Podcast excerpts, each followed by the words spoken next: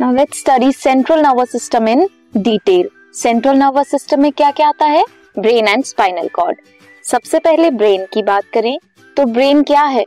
Brain is the central information processing organ जितना भी processing होता है क्या क्या हुआ हम देख रहे हैं सुन रहे हैं लाइक like, हम देखते हैं। हमारी ब्रेन में प्रोसेसिंग होती है तब हमें पता लगता है दैट एक्चुअल में what we are looking at सुनते हैं, वो भी due to processing in our brain होता है। ये एक्ट करता है as command and control system command देता है एंड कंट्रोल करके रखता है हमारी पूरी बॉडी को। कंट्रोल करता है वॉलंटरी मूवमेंट्स को। बैलेंस को मेंटेन करता है बॉडी के होम्योस्टासिस मेंटेन करता है।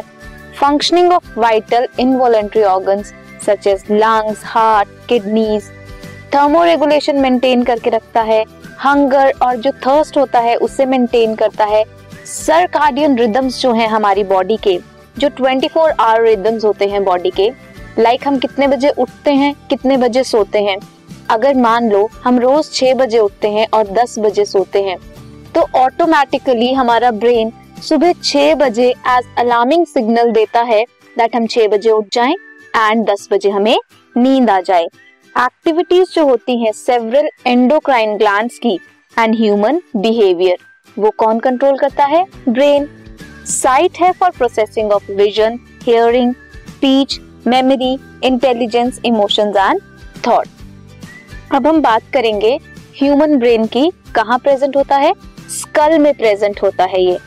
ब्रेन कवर्ड होता है बाय क्रेनियल मेनिंजेस दो लेयर्स होती हैं outer layer and inner layer outer layer में होता है dura mater thin middle layer arachnoid होती है। Inner layer in contact with brain tissues form करती है पाया मैटर हम स्टडी करें अगर फोर ब्रेन तो ब्रेन जो है, वो तीन मेजर पार्ट में डिवाइडेड है। कौन कौन सी? फोर ब्रेन जो हाईलाइटेड ब्लैक पोर्शन है। Next is mid brain central portion है एंड हिंड ब्रेन लास्ट वाला। पोर्शन है। हम इन तीनों को डिटेल में स्टडी करेंगे इस चैप्टर में।